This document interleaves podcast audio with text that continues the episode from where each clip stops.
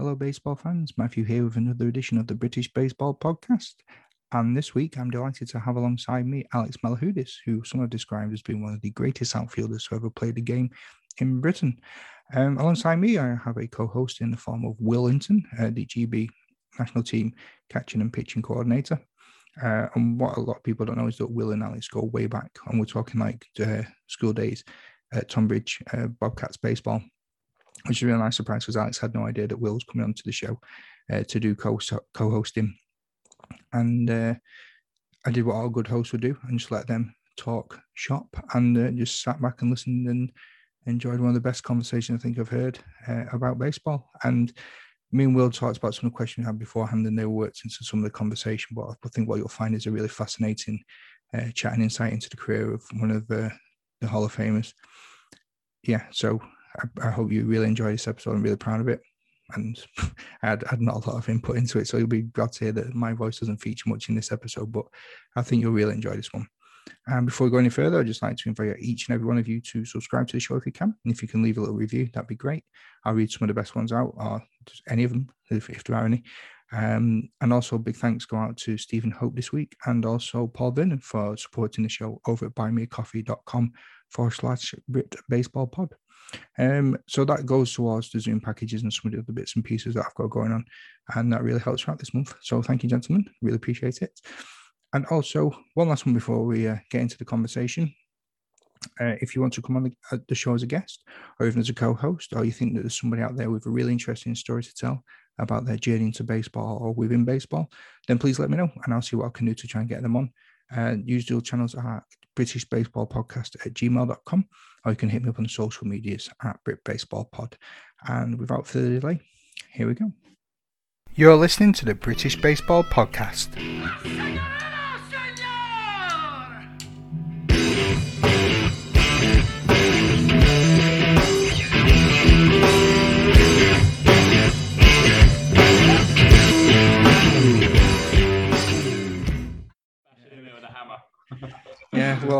Uh, that's what happens when you give a guy a microphone with no journalistic experience and absolutely no idea how to use a computer for editing or anything like that. So, yeah, my music production, as I said before, if only could translate that over to this, I'd, I'd be an happy man. But it's it's it's not as not as easy.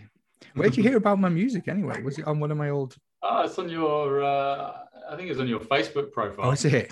It said that you were a DJ and a, and a producer, formerly. Yeah, so yeah. I played around with Ableton a bit, and I'm, ah. I'm rubbish. I'm, I'm, completely rubbish, but I do. I have an interest in in uh, in electronic music. So, what did you make? Uh, I was trying to. what are them? car alarms mostly. Um, it was.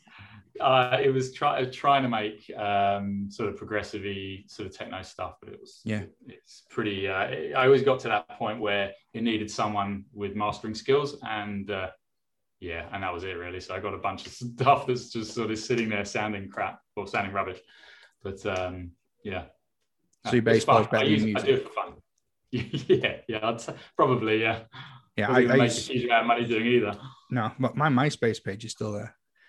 Oh, is it? Still, yeah, yeah. Um, with all my old music, and I think I spent like two and a half grand on a course.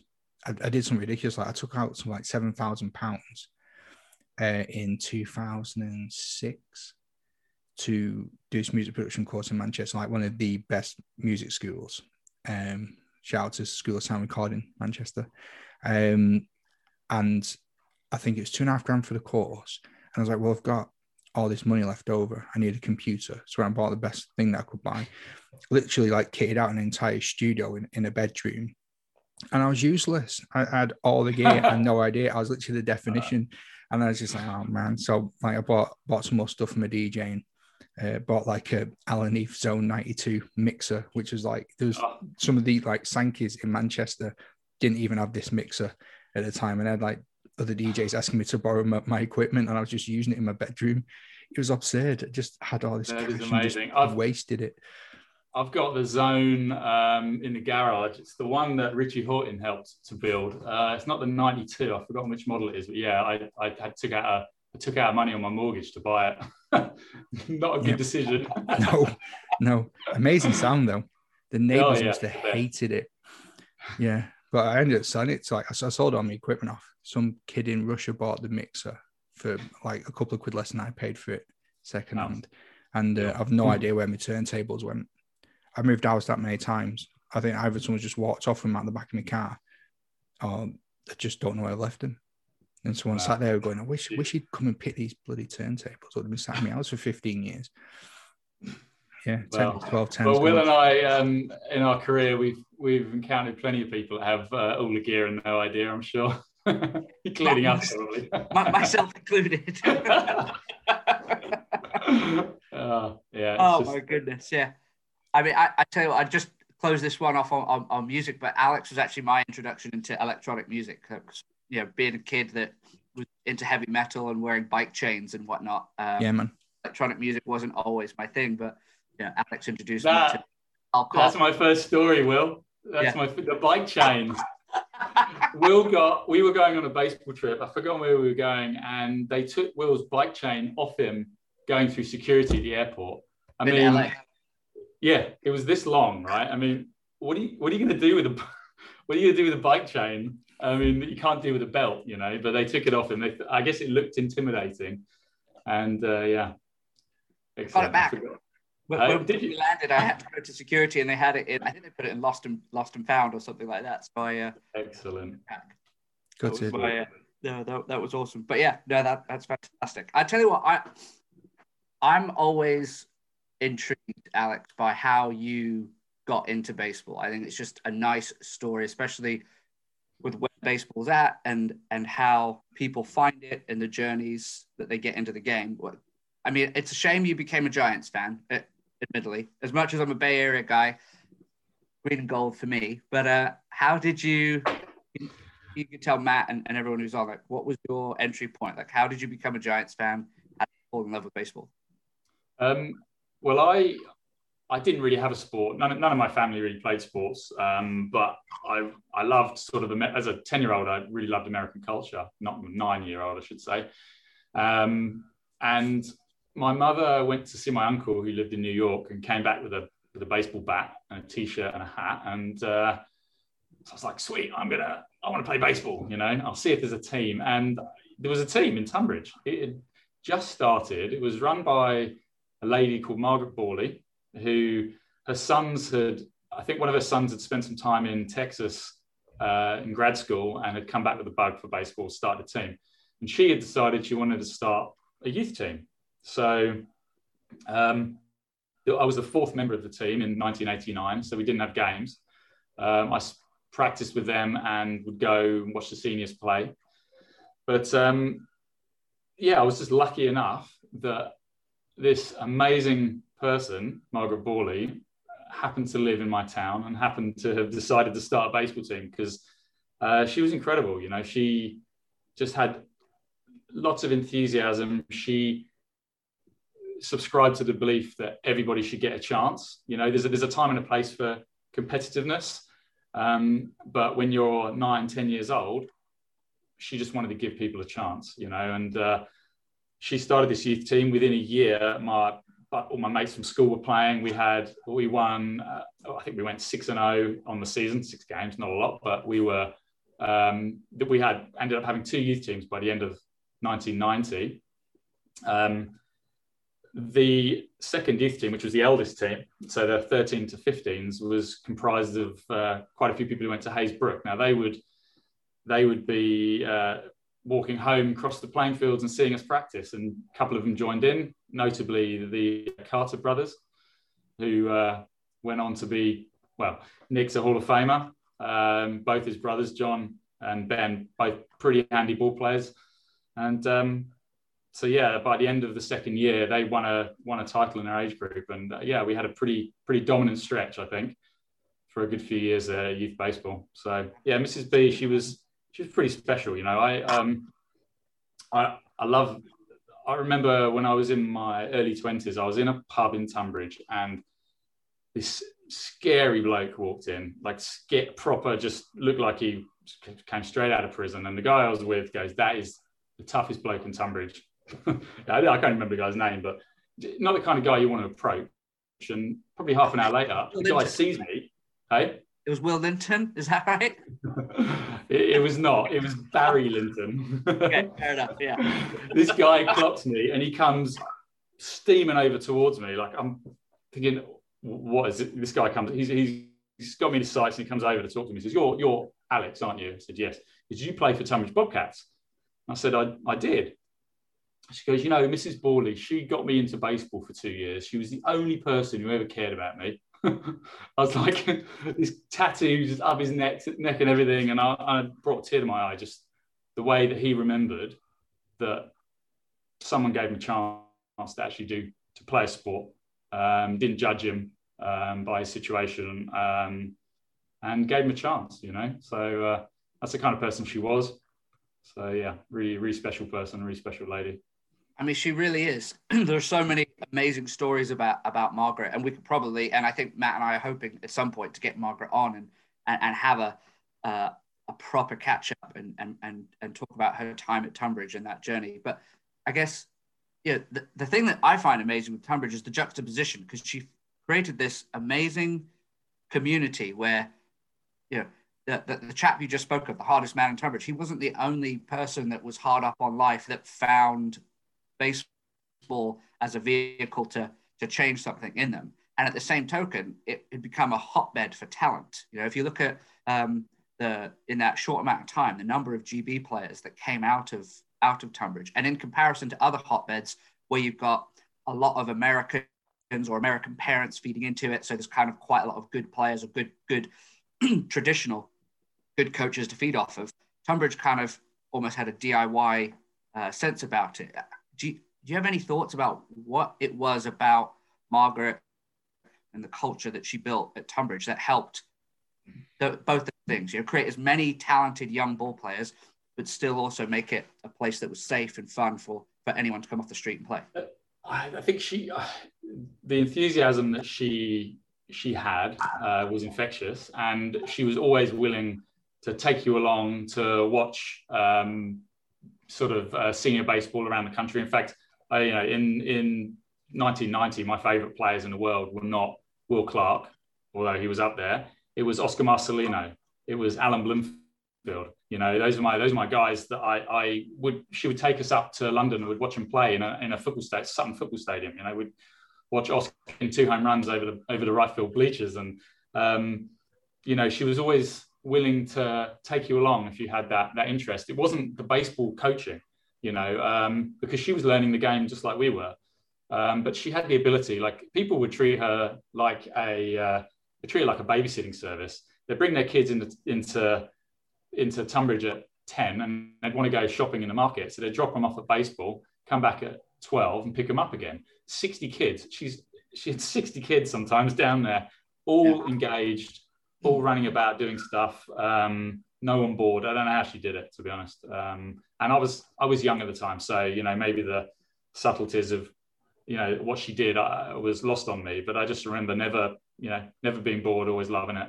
So it's interesting that point that you just made about your heroes being guys like Oscar Marcelino and Alan Bloomfield, because yeah, I think about you know, one of the national team coaches right now, Jonathan Cramin, uh, who's head coach of the U15s, and he obviously has had a very successful career with the London Mets and has played for the senior national team. He often talks about his uh, era of childhood when BSUK were putting out a magazine called Double Play, and in it, like every week, were articles about you and Nick Carter and Gavin Marshall, and Jonathan latched on to those personalities at that time more than say, you know, Mark McGwire and Sammy Sosa and I think it's it's really interesting how there is this connection with if we can uh, connect the stars of British baseball and the stars of GB baseball to the kids in it, it there is something magical about it. It's it's not just um, you know hocus pocus. There's there's something to do with talent development that I think probably bears more attention and, and more effort than than perhaps has been given. Yeah, having having heroes that you you kind of have a, a chance to emulate, I think is a is an important thing. You know, whereas sometimes you know watching guys on TV playing baseball in the states in you know, packed stadiums um, sometimes doesn't feel achievable. Um, but you know, yeah, I mean it's um, having publications as well. I think that was a, that was a huge thing. I, it, when I was, I'm trying to remember the name of the magazine that I used. That I've still got in the loft in my mum's house. uh, where all my junk is. Sorry, mum. Um, but I've got the old Baseball UK magazines with um, Oscar on the cover and Lunario, you know, Lunario and um, Simmons and Enfield Spartans, and you know those were the those were the teams that I wanted to emulate. Uh, the players I wanted to emulate, and the teams I wanted to beat when I when I got older. So yeah, it was. Uh, I'm with you, man. I mean, I, I genuinely, I think probably the one of the most important parts of my development and, and my continuing the game, other than obviously meeting Margaret and joining the Bobcats, was going to Tonbridge practice and meeting you and Nick. And you know, Nick obviously had long hair at the time, and he had an A's hat, so therefore that automatically made me think he was cool. Um, and then you just happened to be there, so I was like, all right, well, I guess this this guy will do too. I'll, I'll, I'll play capture them for a little bit. Um, but the the and openness that you guys showed to me as a I would have been nine or ten at the time, and obviously that continued from when I first started going to GB practice, when I joined the Bucks, like that connection and that willingness and openness to spend time with someone who um, you know wasn't yet at that level, but you guys created that environment where I was able to enjoy it and it was fun and it was it was amazing and and I, think you're spot on. Yeah, I think that, came from Mrs. Borley, but I think there's there's just no. I never understood the the point in trying to bring bring others down, and you see it so often. Is is uh, maybe insecurity causes people to not want to help people, but I mean, uh, you know, making baseball better in in Britain um, is only going to benefit everybody. So yeah. So, that's, that's, go on. Sorry, you, uh, no, you go. What, what are you going to say? I, I, was just going to say that was uh, nice you mentioned John's name because we, we played together in um, 2008. So yeah, he was a good guy, and uh, yeah. Well, I'll tell you what, I have you ha- I have to add John to the mix as well because when I was 14 and I was just trying to break into the national team, like uh, Vince Garcia and Paul Vernon both said to me that I needed to play adult baseball. And I know you and Nick had, had advocated that as well. And I was 14 and I mean, I could barely catch a fastball. I mean, some some people might say I could barely catch a fastball now at 36, but um, I remember John advocated for me to give me playing opportunities and to catch pitches that perhaps I wasn't quite ready to catch. Um, and I guess when I look at you know each of my development stages, I caught Gavin in 2002 in a in, in a, that final. I wasn't ready to catch a 90 mile an hour fastball, but Savage gave me that opportunity. When I got to uh, Menlo, I wasn't ready to catch college pitching, but Bowman gave me that opportunity. There's kind of all these different examples, and, and John Carter you know, and all the work he continues to do in Tonbridge is is just fantastic. Um, yeah, and I add him to the list as well. I think I think playing um, adult baseball is uh, is um, is a great advantage that we get in, in, in countries where baseball is not as developed. Like uh, it's not likely to happen in a, in the states for a 15 year old to play adult baseball, but it happens here in Australia. And, and I, you know, I encourage if I'm talking to 15 year olds, I encourage them even if they're not playing in state league or the top leagues, just to playing playing against adults, it does it gives you a different perspective. And you know, I I remember in, I was catching a game for Brighton in um, you know um, in Britain in ninety. I, I, was sixteen at the time, and I got lit up at home plate by a 110 kilo massive bloke from Hemel. Um, you know that it's that kind of stuff doesn't happen in youth baseball but it does toughen you up a bit. And um, I think yeah, it's it's good to challenge yourself. Um, so I, would always say, you know, if you're if you have the opportunities, um, do both. You know, play your youth baseball, but play up if you can. You know. I mean, you played. You were a catcher, shortstop, and center fielder in, in my in my time of knowing you. Which of those three did you enjoy most? Catching by yeah, catching's the best. Catching is just there's no there's no position in that I've that I can imagine in sports that's as much fun. I mean, I mean, I've never played, never been a quarterback on an American football team, but but uh, catching's just the best. Um, I love it. I love um, be you know you're you're in the game constantly. You, you um, you know there's a lot of challenges. Um, yeah, I mean, I, I, I would still do it this year. I'm I'm playing um, baseball over here. It's in a league many, many rungs down the ladder. Um, but up until last year, I was catching and playing shortstop. Uh, this year, I'm just playing shortstop. it's it's finally my back has finally said, yeah, I had enough, and and we've got a really good catcher on our team. So it's and I miss it. I really do miss it, and I wonder if I'm ever going to do it again. But uh, yeah, it's it's the best. Yeah, it's fun. That's awesome. Um, Craig was one of the more recent guests on the podcast, and I what how did you and Nick meet Craig? How did that transition from Tonbridge to Brighton come about? Because I feel like that's pretty yeah. Uh, it, it, it's a pretty uh, special moment in your development, and I guess even the rise of the Brighton Buccaneers. Some, some yeah. Well, so in the end of '94, I I've been playing for. So I was 15. I've been playing for the Bright the Tonbridge seniors for a couple of years, um, and I wanted to play in the top league in Britain. And I had met I'd met that that year '94. I'd been to Holland with the Great Britain uh, junior team. I'd met uh, Ben Gogan and so I was trying to weigh up where did I want to play? Did I want to play? It was Enfield, London Warriors, or Brighton uh, were the sort of choices. And Gogan was saying, you know, come down to Brighton. And so he arranged a meeting with um, uh, with Craig Savage. Now I. I'd spoken to Nick about this. We both agreed. We were sort of we both agreed we needed to be playing in, in a sort of high league.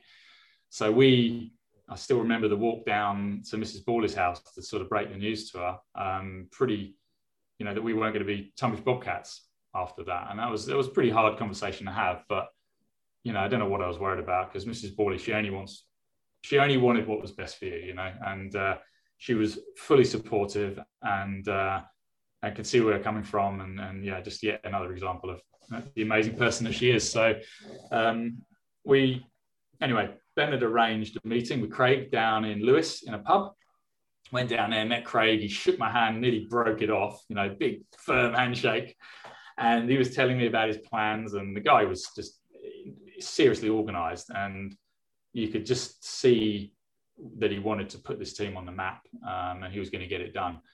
But he did say something to me that made, made me laugh, and I, I generally uh, would be quite self-deprecating um, if I had to evaluate me. But this one time, he told me that he might start me off in the Division Three South, see how I get on. And I was, I remember thinking in my head, no, no, I'm not doing that. And I was just, I was determined I was going to make the team, make the, the first team, and um, you know, and I did, and that was a, that was my first year at Brighton. Myself and Nick, uh, Nick, Nick pitched. I caught him.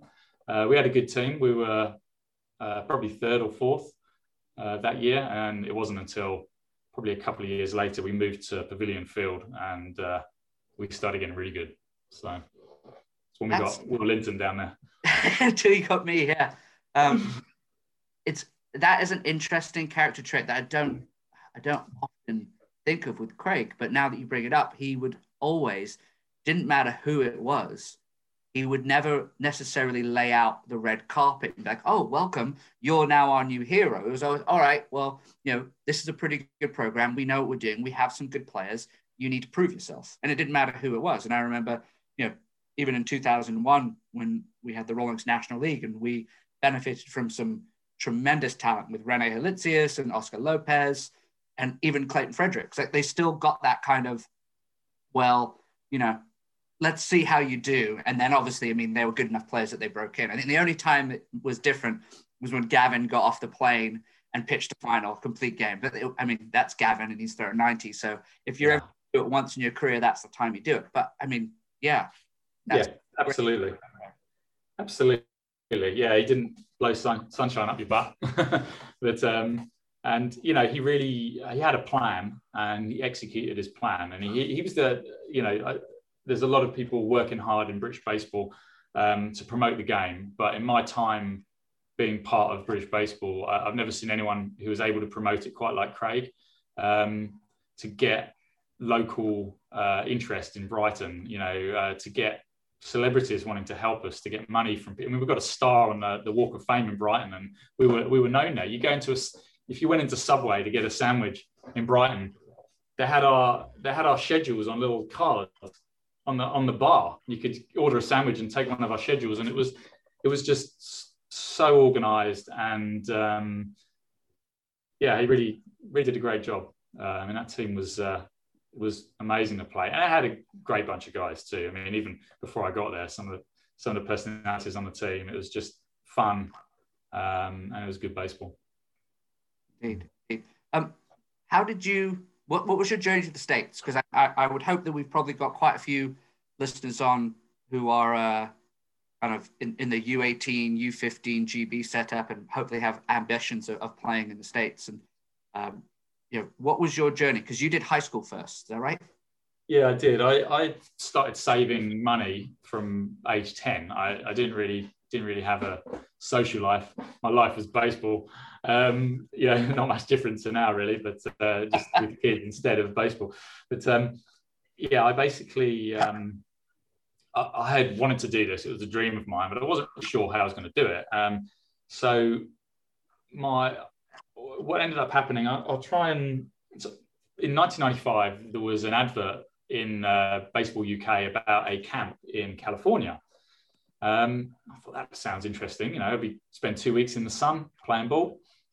So we wrote in myself, uh, my brother and my mum came along, but they, they weren't part of the camp. We they just wanted to come to the states, you know. So um, we uh, went along. We were, it was right during the players' strike, end of '94, early '95. So a bunch of what they had planned had changed, but they had a bunch of games uh, scheduled against local high school teams, local college teams. Two of the teams we played, well, we played Archbishop Mitty High School, uh, De Anza, which is a junior college in San Jose, and we played Menlo College, which is a Division Three college up the bay a little bit. So I went to Mitty, and you've never seen. I mean, this this was like my dream of an American high school where I wanted to go. It was it was a private Catholic school, um, beautiful baseball field, absolutely gorgeous, um, just incredible facilities. I mean, to be honest, that's all I really cared about in the school anyway, was the baseball field. Um, I, and I had a chat with the coach. Um, the guy that I was playing for had arranged a talk with the coach at the end of that. And he, I told him this is what I wanted to do. He said, okay, let's go talk to admissions then. So we had a tour of the school. We had a chat with admissions. He says, come back on Friday. So I went back there on Friday. And uh, by the end of that day, I'd enrolled in the school. it turned out that because I was out of state, the money I had, um, it would have cost me more to go to a public school than it would private. So that was it. I'd enrolled at Archbishop Mitty High School. Um, just so happens that I didn't know this at the time, that it was one of the in, in one of the premier the premier uh, baseball well athletic leagues in all of America. There's there were eight teams in, in the West Catholic Athletic League. Um, giving an example, Pat Burrell and um, Tom Brady graduated the year before I got there from uh, well, Tom Brady went to Serra, the same school that produced Barry Bonds. Uh, Burrell went to Bellarmine. Um, countless major leaguers, basketball players. Aaron Gordon from the Orlando Magic went to my went to the school I went to. I mean, there's a just a host of professional athletes played in this league. I mean, it was just for me, it was just dumb luck. You know, I was lucky that we played that game. I was lucky that I was able to attend that school because it was um, seriously good baseball. And when I first went over there, I was overmatched. Um, I didn't realize quite how overmatched I was until American football season finished and all of the really, really good athletes came out for baseball. And day one of that, I'm watching Zeph Zinsman launching balls over the over the gym and thinking this is this is like crazy. I mean, I'm not ready for this at all. So, luckily, um, at Archbishop Mitty, I played for uh, uh, Bill Hutton, who was the head coach there uh, for many years. Just a great, one of the great high school baseball coaches in the history of California. Uh, since retired, just a great man and a great baseball coach. And he, he spoke to me before the season and said, "Look, I can play you in JV, junior varsity, and you'll get a lot of at bats. Um, but I'll only do that if you're coming back next year." And so I'm thinking, do I have enough money to come back next year? Because if you can't come back next year, I'm going to put you on the varsity. You're not going to play a huge amount, but you'll have the experience of being part of a, a good team. Now, junior, I was a junior in high school. So there's four years in American high school. I was in the third year. Juniors don't play JV. Um, so the main, the, the area where I really struggled was game, was just game experience, as being actually playing baseball games. And I think that's the same, uh, the same challenge that everybody has playing baseball in a, in a country like Britain is you just don't have enough repetitions in games. I mean, you can practice all you like hitting hitting balls off a tee into a net. Um, you can practice taking ground balls if you've got someone to hit them to you, but the actual experience of playing a game, um, that's that's hard to emulate without actually doing it. So, and you need good weather for that. You need lots of people, lots of people in small areas, so you can have lots of local games. It's a tough one. So I had to get over that hurdle. Um, so my first year out there, I played JV. I uh, went back my second year, played varsity. It turned out to be a great decision. I started at third base. Uh, we won our section championship. Um, which is a, a, memory I'll never forget. And um, yeah, I, I, was all the better for it for getting those at bats my junior year. So it was it was tough to take because I, I, you know, there weren't there were only two or three juniors at JV that year, um, you know, and um, but it's what I needed. I needed to get the games, and we were competitive, so they weren't gonna weren't just gonna put me in for the sake of it. So. Sure. And I mean, Menlo was just up the road, so was that a fairly easy decision for you to stay? in that local area and, and move on to Menlo, or were there other other colleges that you were thinking about?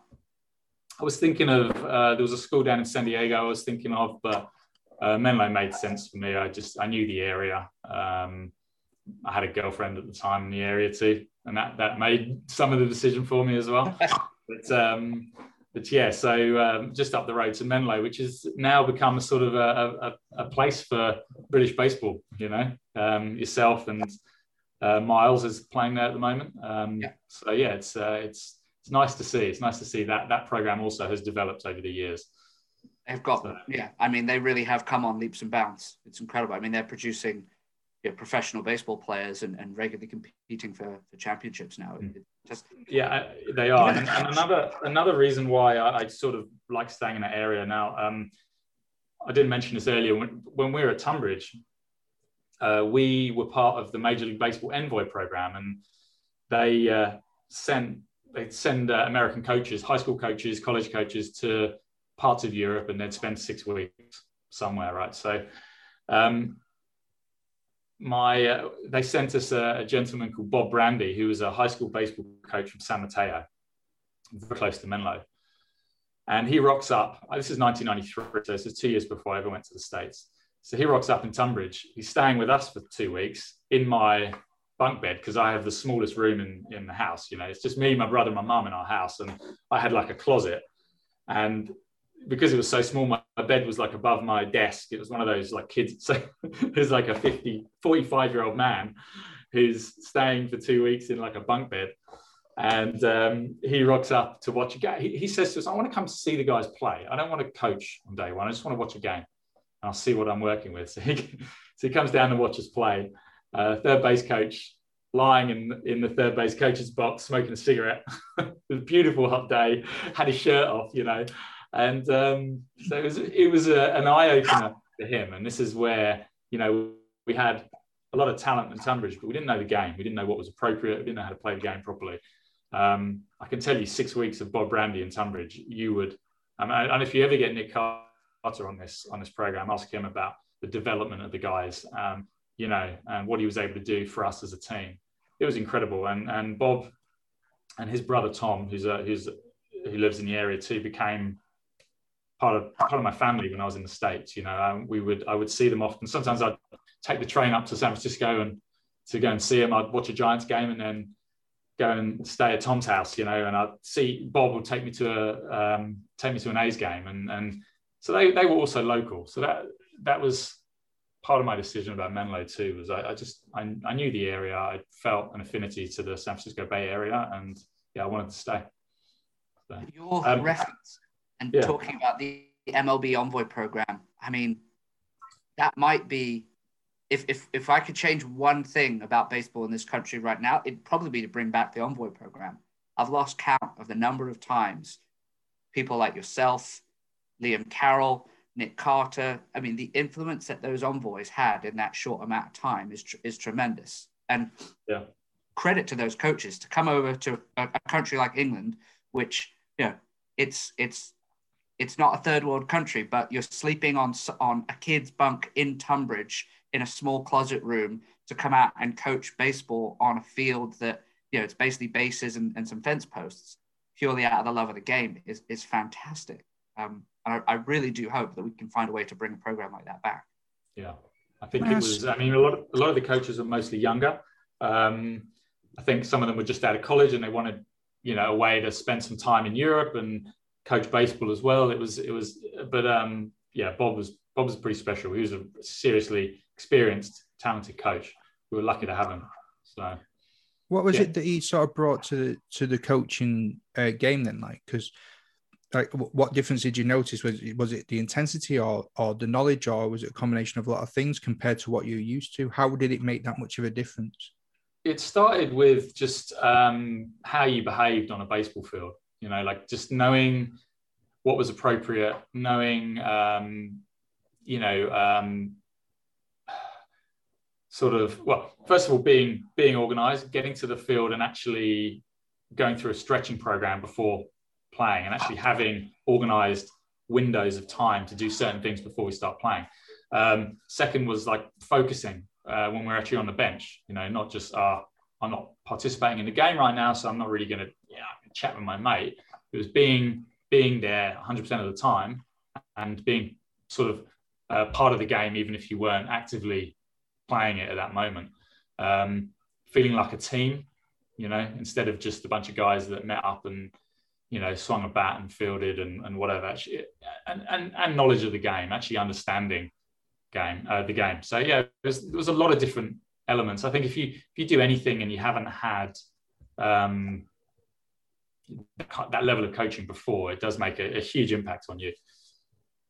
Um, Yeah, absolutely. Yeah. Um, Alex, obviously, you know, someone like you, I think, and certainly I feel this way, just looking at your career and the things you've achieved. Like it, sometimes it just feels that baseball just comes easy and, and things have been fantastic. But obviously, it hasn't always been that way. And I think back to the, um, you know, the injury that you you suffered right before your senior year at Menlo.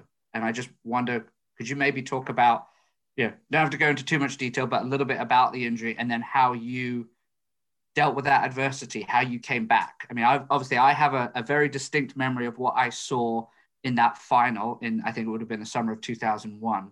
Uh, yeah, it would have been 2001, right? yeah, But- yeah, it was. yeah. I might, Yeah, I might well- jump in at the end, but give us your. So you I was going into my. Um, it was just the Christmas before my senior year at Menlo, so I was I was a couple of months from moving back to the UK at that point, and there was a GB training session down in Southern California that was for um, mostly for people that were US based. So I spoke to my college coach Blair Nagel. Uh, I said, "Look, I want to go down there." Uh, my mate lent me his car, and I drove down. Uh, I drove the six and a half hours down to LA. Um, we played a couple of games. Uh, we were playing Cypress Community College at the time, who are one of the. I, I don't know these days, but at the time they were one of the top junior colleges in California. Um, you know, big leaguers had had had, had big leaguers go there, but pretty good school. And during in and out, I uh, I jumped to catch a ball and landed and hyperextended my knee and tore my ACL. So funny thing about that was before I left, my coach, my college coach, said, "Yeah, you can go play, just don't get hurt. You know, just don't get injured." So, I course I called him. That was that was another hard conversation. I rang him from my hotel to tell him what happened, and he was nothing but kind um, and supportive to me. Um, and uh, but then he always had a pretty dry sense of humor. I remember seeing him on uh, on campus the next time I was on crutches, and I'd come out of uh, out of my dorm, and here he was across the quad, and we sort of locked eyes, and he just bowed his head and shook his head and just walked off in another direction. it was just so typical. So I missed I missed my senior year um, playing, which was disappointing because Yeah. you know, that, that that was a tough that was that was definitely a tough um, tough few months and. Uh, yeah, I was definitely chomping at the bit to play again after I had the surgery. How did you deal with it? I mean, because I'm, I'm well, we'll come back to, but essentially, I, the next hit, next time you played was an at bat in the final where you drove in the winning run.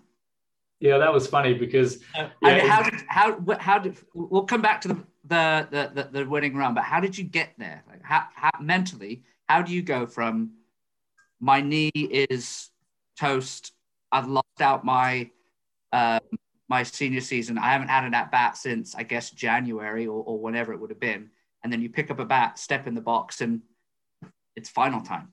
How yeah, did so uh, well, I wasn't. I, I had the surgery in April, so you know this is. Um, let's see, I, I moved back to the UK at the end of May 2001. So in April, I had the surgery. Uh, I was walking again by end of end of May, but I was told, you know, six months. So that takes you to what November. So you know, and I'd heard stories. You know, Jerry Jerry Rice, a professional American football player, had come back from an ACL surgery after three months and then broken his kneecap um, during during that game. I, you hear stories about that, and so you think I don't want to I don't want to rush it. You know, I want to make sure that I allow six months to happen. But it meant that I, I wasn't going to play in the Euros in 2001 for Great Britain. I played in '99 in Italy, and it was just one of the best tournaments ever. Um, but yeah, that was not going to happen. So um, yeah, it was it was difficult, but I, I tried to you know, my friend Kevin August, who's my best friend in the world, he, uh, you know, one of my great friends. I've, there's a handful of them, but you know, Kevin's right. You know, he's, he's my best mate, and he had come over to play for the summer, and so he was still playing for Brighton. So I'd go down there on weekends and and we'd play baseball games, and I'd just be a cheerleader on the bench. Um, final time came along, and Martin Dutton, our centre fielder, bless him. I don't know if he did this on purpose. Actually, I know he didn't do this on purpose, but it worked out for me because he was playing centre field, and I think he was he got rung up. Oh no, he, he, I think he was called out sliding in the second. and was not happy with the call, so he uh, he let the umpire know that he wasn't happy and got tossed from the game. and I ran out into the field. I didn't even have my glove. I, I, I was dressed in baseball uniform, wasn't wearing cleats. I ran out into the field and I, said, and I grabbed his glove and I went out to centre field and told Craig on my way that I'm playing centre field. And that was that. So um, I was so desperate to play, and it was the sixth inning. It was three innings left of the entire season. Um, but four and a half months in, you know, you, in fact, it'd been longer than that because I hadn't played. I hadn't played nearly a year and a half at that point. I was desperate to play, and um, yeah, so there, that's how I found myself in centre field and in the, the, the set at the top of the seventh of the grand final. and then I, am pretty sure, if I remember correctly, you come up to bat. It's been an overcast day, and yeah, I don't know how this type of stuff happens, but the cloud. We've got a runner at second base, tied ball game. Clouds open, a little bit of sunshine. You hit a line drive to right field, winning run scores, and then the sun goes and it goes back dark and rainy. I'm 95% sure that's exactly how it played out. That's how your dad tells the story, you know. The, the, yeah, yeah. I'm not sure that I'm not sure it was quite that dramatic, but uh, I do remember crapping myself going around first base um, because I wasn't wearing cleats and it was a wet day. It was cloudy and rainy, and so I'm hit this ball down right field line, and I, I want to get to second, so I'm kind of doing that thing where you're like, oh, I don't want to slide, you know, I don't, I don't want to fall flat on my butt or rip my other knee up or anything. So I was, I was pretty went gingerly around first base, but um, it was pretty special. That was my one at bat of baseball for that entire year, and yeah, we won the title. So yeah, it was. It, I'll never forget it. I mean, speaking of special at bats, um, what about you driving the winning run against France in that uh, 2000 the the the all special 2007 European Championship? Oh, um, yeah. I mean, that I think that 2007 um, season was was hard, and I've had definitely a fair amount of adversity playing baseball over the years. And you talked about how tough it was with coming back from knee, knee surgery. The hardest thing I've dealt with ever playing baseball, and I deal with it even today, is um, you know the anxiety of of of playing a sport uh, and the pressure that we put on ourselves. Um, and that was always my my demon, you know, and it always held me back. I think was, you know, you you find me on a on a, a field practicing, um, and I'm happy and stress free, and you know, doing behind the back passes to you know to flips to the second baseman and turn double plays and just having a whale of a time. But you know, there's an anxiety in, in playing games um, that, that, always I felt held me back. Um, in 2007, um, I decided that the level of Great Britain baseball was get, got to the point that it was becoming difficult to compete in European championships. The level of European baseball was just going skyrocketing, and you know it, was hard for people working nine to five jobs to actually go from playing baseball domestically in Europe to going to a European Championship and facing guys you know, playing minor league baseball. So I had decided that 2007 was going to be my last year, um, and I was going to go all out for it. I'd found through Ian Young, uh, former you know GB player, I found a team in Germany, and I was they were willing to fly me out to Germany on weekends. So I would go out there three to four times a month. I'd fly out there on a Friday after work. I'd play double headers usually Saturdays and Sundays maybe, um, and fly back Sunday, go to work Monday. And it was the idea was uh, the German league had pretty high quality of baseball at that point. It was mainly the pitching. I wanted to face good pitching on a weekly basis. You know, hard 85 to 90 mile an hour pitching, which you were, yeah, I wasn't getting domestically. So I went, I did that. I went to great pains to do that. It was stressful year. Um, and then 2007 Euros came about, and this time it was in September to allow the minor leaguers to play. You know, it's going to be tough. Um, I went out. We went out to Germany for a pre-camp, and I still hadn't made the team. No one had made the team officially yet. And um, after the the final day, I was called into uh, Stefan Rapaglia's hotel room. Stefan, another just phenomenal coach and a great man um, that I've been lucky enough to play for in my life. And he broke the news to me that I, I didn't make the team, um, which was pretty devastating. You know, the, and I, he, his reasons were valid. They were they were trying to get into the um, Olympic qualifying round and trying to get funding, and I understood the reasons. But he said because of my attitude and um, what I meant to the team, I was going to come along as like a 25th man. Uh, I think the roster was 24. I was going to be 25th guy. Um, he said, look, if you were 24 on the roster, you probably weren't going to play anyway. So 25 is, you know, it's not much different, but it just, it meant that I wasn't on the team. So I ummed and ahed for a, a night. A lot of guys, Bradley Marcelino, um, Alex Smith, a lot of guys told me to come. They said they needed me to be there. So, um, so I said to him, yeah, I'll come along. I was rooming um, with Alan Dean, strength and conditioning coach. It was me and him, you know. So, and um, I came along to Barcelona, um, and uh, we had an injury in practice before the first game, and that was that. I was on the team. Um, I was the 24th man, and uh, I got a game. I, I, got a pinch hitting appearance in our second game against France. Drove in that run. Um, we won the game, and that was it. I played three out of the last four games. I had a few hits. So, um, yeah, I was part of the team, and I played. You know, I, I was I started in right field. I think probably four games after that in that tournament. So yeah, it was it, it was a whole roller coaster of emotions. You know, going not making the team and then finding out I was back in and then actually getting to play and contributing. You know, it was just out of nowhere and. And that was going to be it for me. But then, of course, we we had the. It was inconvenient that we made it to the final and qualified for the World Cup in 2009. I thought, well, there's no way I'm not being part of that team. You know, I'm going to go do the same thing. I'm, I'm going to go all out. And in 2009, I um, I actually went to live in France. I spoke to my my company. I asked if I could work remotely. They said, yeah, four days a week. They cut my hours, and I went to live in France for six months. And and that that was better because I was there and I was practicing regularly and I was facing decent competition. And that that year I made the team. 2009. I didn't have to. Uh, I wasn't the 25th man. I was. Uh, I was on the on the roster. So yeah, it was. Uh, and that was it. I, I, I retired after that, hung them up, satisfied, um, probably having played the most competitive baseball in my life in that tournament. Um, never seen anything like it. I mean, you, you were there, Will. you know it was a, like. It was a special, special couple weeks. I mean, there were so many ups and downs, and so many amazing, uh, amazing highlights. It's you know, I still see the the game against Puerto Rico when we were up, and and then we had the throwing error, and it didn't quite work out for us. But I also come back to the Cuba game where, and, and Matt, for context and, and, for the listeners, this is a, a, Cuban team where where was it September? So all week, what would that have been? July, August. Aroldis Chapman had jumped the fence and defected. In center field, Yoenis Cespedes. First base was uh, Gurriel. Um, Jose Abreu was on the bench.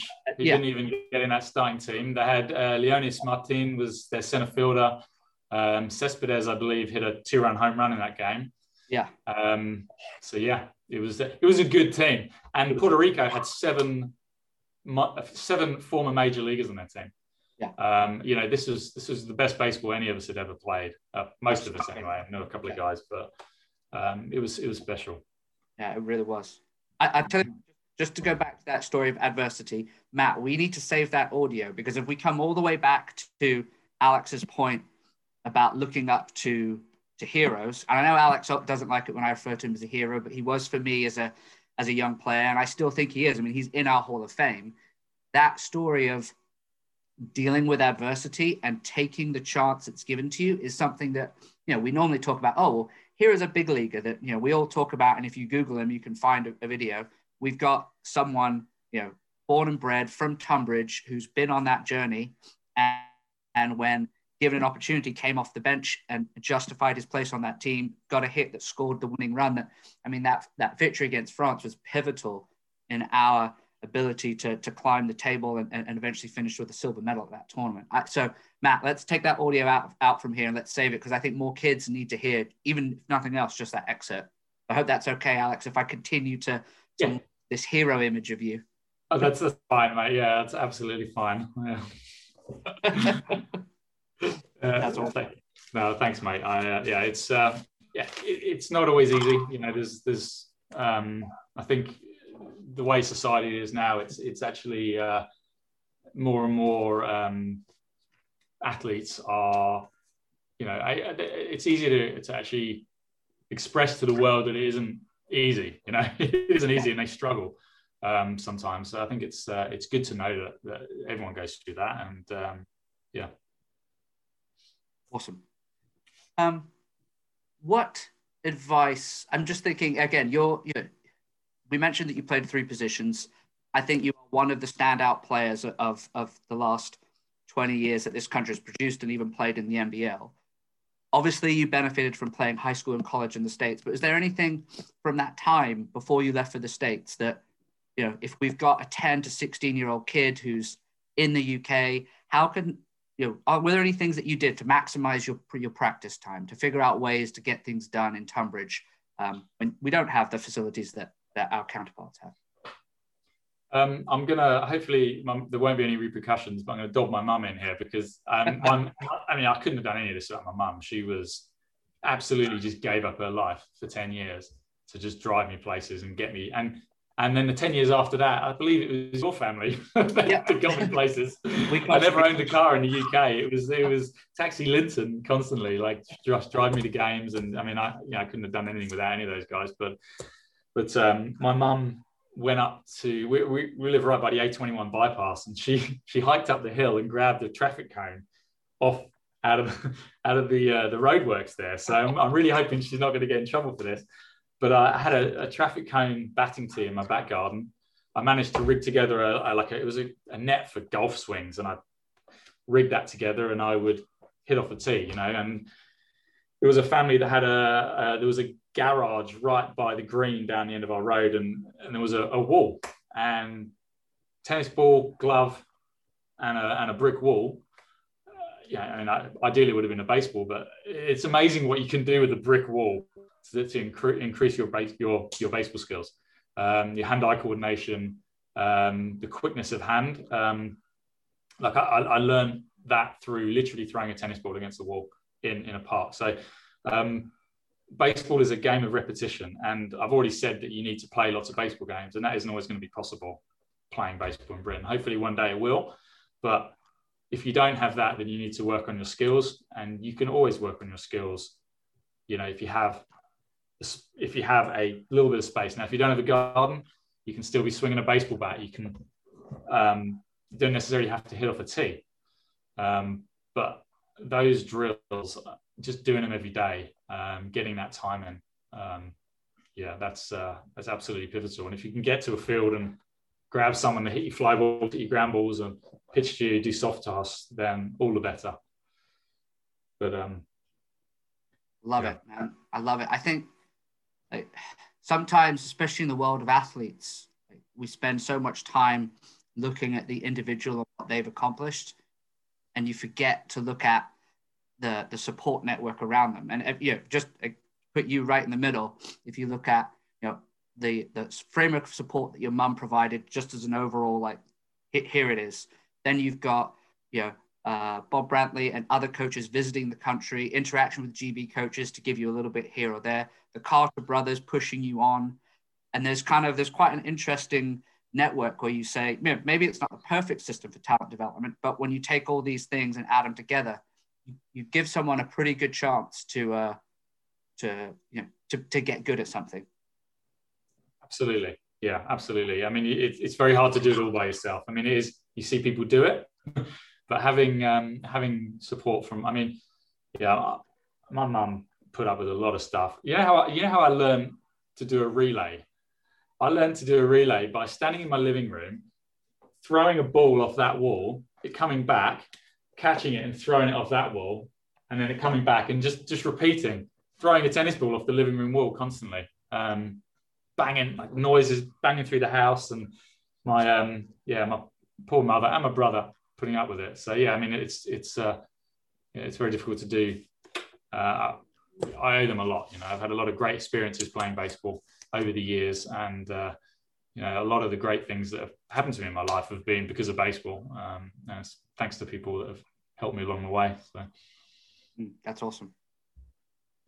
Thank you, man. There's one thing that I really like there is is the fact that you've you've you've got no excuses for not doing something. And there's one thing I've noticed about being part of the Smart Performance Academy, both this time and when I was on a training program like early on last year, um, that there's always something you can do regardless whether you don't think you've got the equipment, like with the, the program that Will and Alan have set up, I've noticed that if I don't have like a kettlebell, there's instructions for doing something else there. I think it's an important lesson for people to learn, like especially within like this lockdown at the moment, where gyms aren't open and people don't have access to the right equipment, that you can just fill up a rucksack full of books or something heavy and do something. There's there's no excuses for not be doing something baseball related uh, indoors in your back garden if, if it's snowing know, like Will with the the sock and the ball, so take round your arm.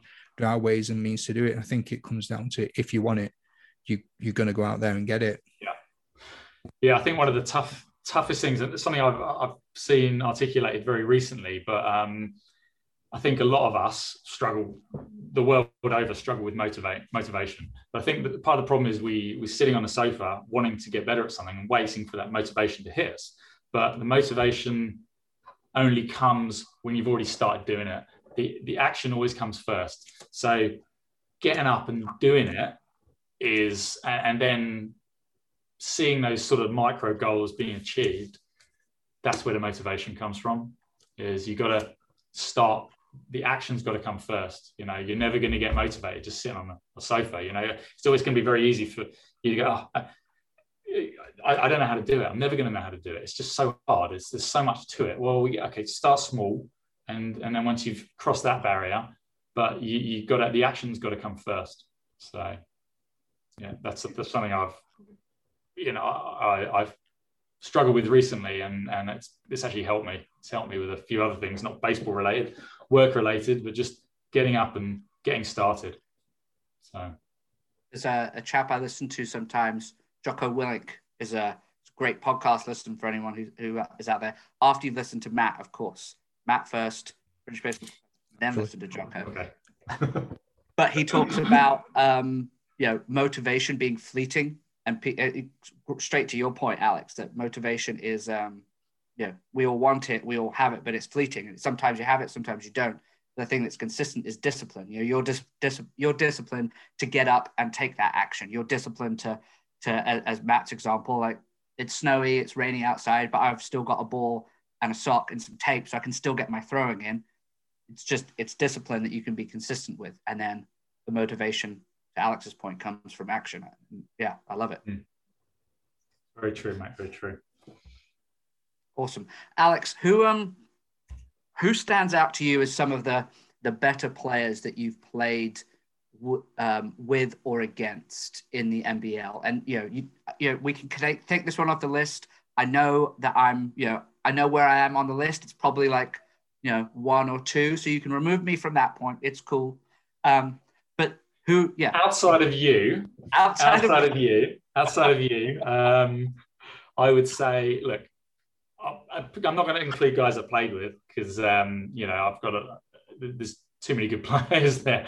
Um, domestically, Simon Pole is is the guy. You know, he's the guy you just didn't didn't ever want to face. he, I, I, noticed he asked that question because he knew what the answer was. That's why. I was just going to say, like, there's a listener question from Simon Paul who said, "Who was the pitcher you hated facing the most?" Yeah, yeah, I knew. Yeah, I, I know. He asked that question because it's him. Um, I'd say, uh, yeah, domestically, uh, yeah, I, I, never liked to play against. I mean, he was just an absolutely amazing baseball player, uh, and you just you can see it in the stats, but you can see it with the eye too. I mean, the guy just piled up the stats. Um, I did get him a couple of times, but um, very, very uh, uh, well, less often, and he was able to get me out. So um, obviously, he was a great player. Um, Alan Bloomfield, one of my first heroes in British baseball, uh, played against him, played with him for Great Britain. Have some great stories. Uh, which aren't probably appropriate for this podcast. I have a great one about 1999. I did um and about telling it, but I better not. Um, he uh, just great character, um, full of joy, and uh, an amazing baseball player. Amazing baseball player. Really, uh, just quickest hands you've ever seen. I mean, if the guy was born in the states, uh, he's the kind of guy that you could see being, you know, making money playing baseball for sure. Um, so yeah one that sticks out in my mind, and it's just because I think he only played one, maybe two seasons in that peak of the of the NBL, um, is Dean Stoker, and he's obviously playing in the ABL. Nasty. Nasty. Yeah. Wow. Dean Stoker was nasty. I didn't because he didn't play as long, uh, but yeah, he was absolutely na- nasty. And um, the the Windsor team in 2004 was ridiculous. They had uh, Dennis Grubb, who I didn't include. He hit like nine home runs that year with wood bat when we were all struggling to learn how to make contact. Uh, but he was, you know, he was in double A with the Yankees and Brett Willemburg, who played shortstop in the first World Baseball Classic for South Africa. Um, he was he was in the minors and was his season was done and decided to come play play in uh, in British baseball for for a month. You know, I mean, there was some incredible incredible talent at that time. Stoker was nasty, absolutely yeah. nasty. I remember that. God, yeah. Um, I think like one of the nice things about playing baseball in Britain, which you don't, haven't ever been able to achieve anywhere else, was the rivalries, you know, and, and having a rival last for 10, 12 years, playing against the same guys, uh, playing against the guys from Bracknell and seeing them every year, you know, and actually having being able to compete with them every year and facing, knowing you're going to face Simon Pole's Warriors. And, you know, it was, uh, yeah, it, that's a nice thing. Like you don't, I haven't you don't get that in the states because you in, in, high school or college baseball because this, your time there you might only play varsity baseball for two years or in my case one year. Um, so yeah it was uh, yeah that's one of the nice things and thing i miss. I miss big time. So. It's awesome. Mm-hmm. matt did, were there any other listener questions? Um, yeah. simon pole's kind of uh, wanted to get a shout out for himself. Yeah he only has to ask and i'll do it. But yeah um the coach uh, Marcelino has written in saying, um, question for Hoodis: Why are you able to see the world when you are sleeping? Uh, uh, yeah, um, that's it's just one of my many skills, mate. Just one of my many skills, and tell him I don't trust him. so you know, I just got to keep an eye on him or two. yeah. Another sleep related question comes from uh, Craig Savage, who we talked about before, saying, I want to know why uh, the freak sleeps with his eyes open. So it's the same. Yeah, it's the same question. That's it's. They always seem to like to bring that up. I do sleep my eyes open. My daughter does as well. My uh, oh. my youngest, she, she'll sleep, and they're not wide open. I'm I'm not literally sleeping like this. They're, they're slightly partially open. I don't know. I got big eyeballs. That's good for me. yeah. Um, that that's literally all that I I have. Um, thank you both for, for your time today. It's been amazing. I mean, I, lo- I love just taking a back seat and listening to uh, to you share, which is one of the reasons why I wanted to get Will on there because of the, the knowledge that you both have uh, and playing together. Because without Will being here, it's probably me just saying, "So, Alex, what's your favorite tree?" And this is well, this I've is, got a list here. Say that for British baseball uh, tree cast uh, later on. Um, but yeah, it's. Uh, I, I, like to leave the, the, last word open to the guest. So, Alex, have, have, you got anything that you'd like to to to leave us with, or have you got any shout outs you'd like to give, or parting advice? Oh, I mean, there's a there's I miss playing baseball in Britain. I mean, I love. I'm obviously here now, and is I love being in Australia, but I, I do miss British baseball. Um, uh, the relationships I built. Um, you know, um, there's been there's so many people that have um, were part of my life when I was playing baseball over there that I, that I missed. So um, I do. Oh, hello. Oh, hi. Sorry. um, right. Yeah. I mean, so I lost my train of thought now. Uh, shout outs or any thanks you'd like to give, or any parting advice? Yeah. Yeah. I mean, there's. Gosh, I want a couple of shout outs. One is um, Josh Chetwynd, who got me playing baseball again after I wasn't sure I wanted to. Um, I had, you know, uh, it was I was putting a lot of stress and pressure on myself playing baseball, and he got me playing again, and I'm glad he did because that was 21 years ago, and I'm still playing. So, um, so yeah, I, I just, yeah, I mean, uh, I, I'm glad he did. I'm glad he did because I, like I said, the experiences I've had playing baseball, some of the greatest, uh, have given me some fantastic memories. So. That's awesome. Thank you very much. Uh, Will, again, thank you very much for your time. As always, uh, you've been uh, a valuable addition to to the show, with it's your listeners' questions that you come in or I know you, your co-hosting duties. That's such a good job. Please don't get yourself a podcast because I'll be out of a job very quick. Like I I've just invested I have a lot of money into. fun with yours, my man. I've far too much. That was brilliant, and thanks for the surprise. Thanks for organising this, Matt, and uh, Will. Love to the family, man. Likewise. Please give my best. We see you soon. Yeah. Take care. Thanks guys. so much, Thank you. Thank you so much. No worries. Thank you very much.